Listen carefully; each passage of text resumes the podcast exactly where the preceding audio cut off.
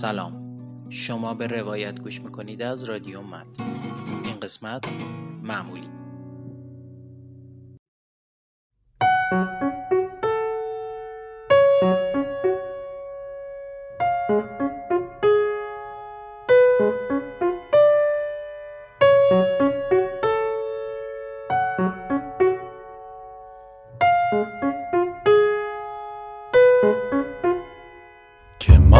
تنها می توانیم امیدوار باشیم.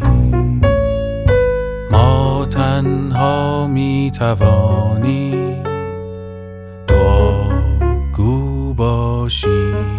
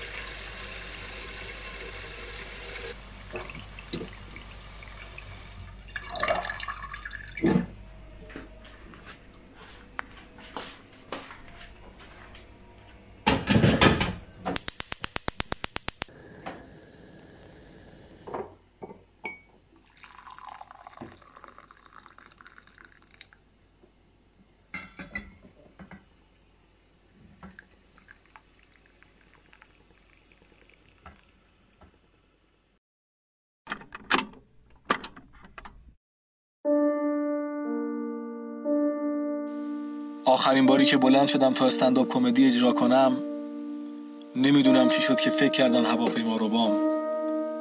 در حالی که اصلا سوار هواپیما نبودم.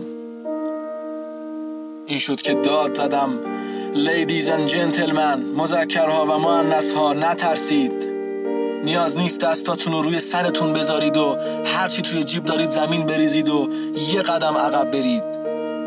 آخرین باری که خواستم پرویز پرستوی آژانس شیشه ای باشم. فهمیدم حتی قبل از اینکه دهم تموم بشه هم مربی نبودم. آخرین باری که خواستم حمید فرخ نژاد ارتفاع پس باشم بیشتر به خاطر این بود که با لیلا حاتمی هم بازی بشم.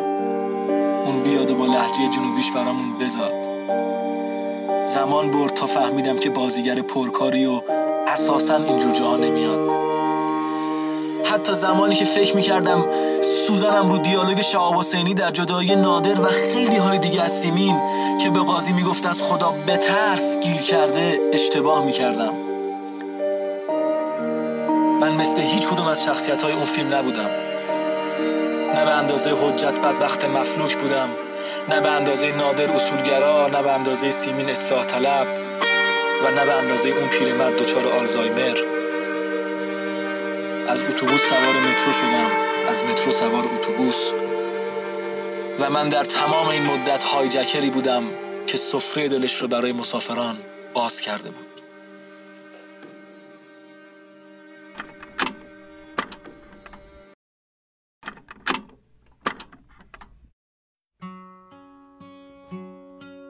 می‌خواستم خلق خاصی داشته باشم.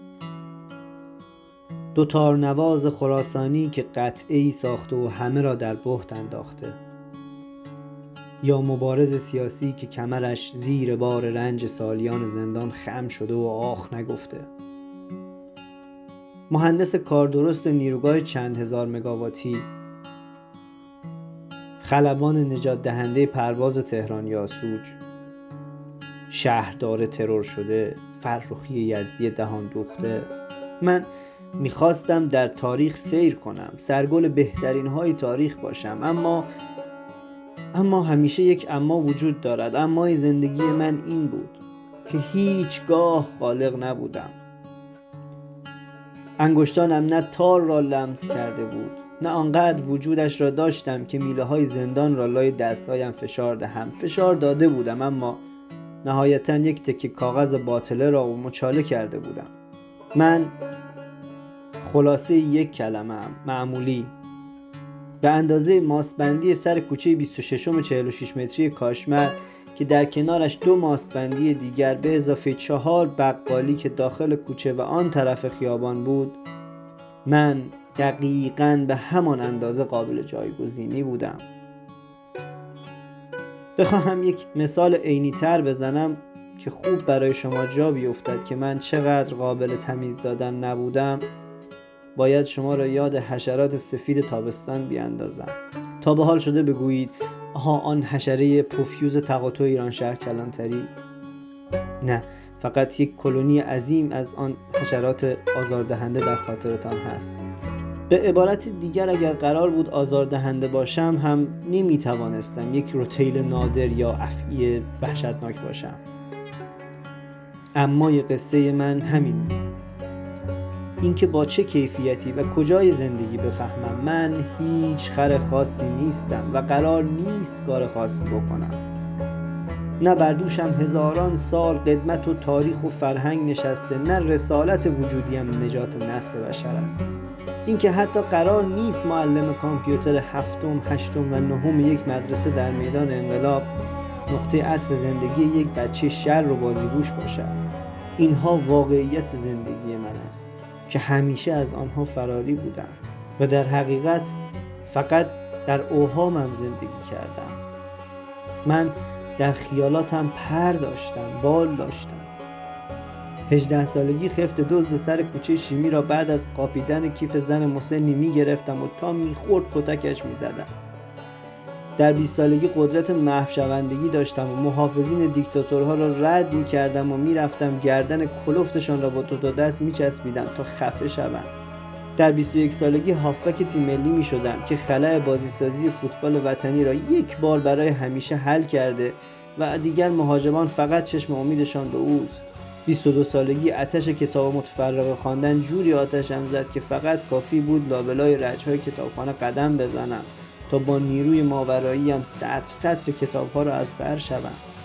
23 سالگی سعدی می شدم و برایش غزل و غزل می مردم 24 سالگی به خواب پست ها و رزد ها و نامردمان می رفتم و جوری می ترساندمشان که از فردای آن روز تبدیل به فرشته می شدم 25 سالگی برمیگشتم صدر اسلام که ببینم چی راست است چی دروغ. 26 سالگی باز یک جوری خفقان و ظلم و ستم را یقه می کردم و قهرمان مبارزات اجتماعی می شدم 27 سالگی اما هیچ جا نرفتم.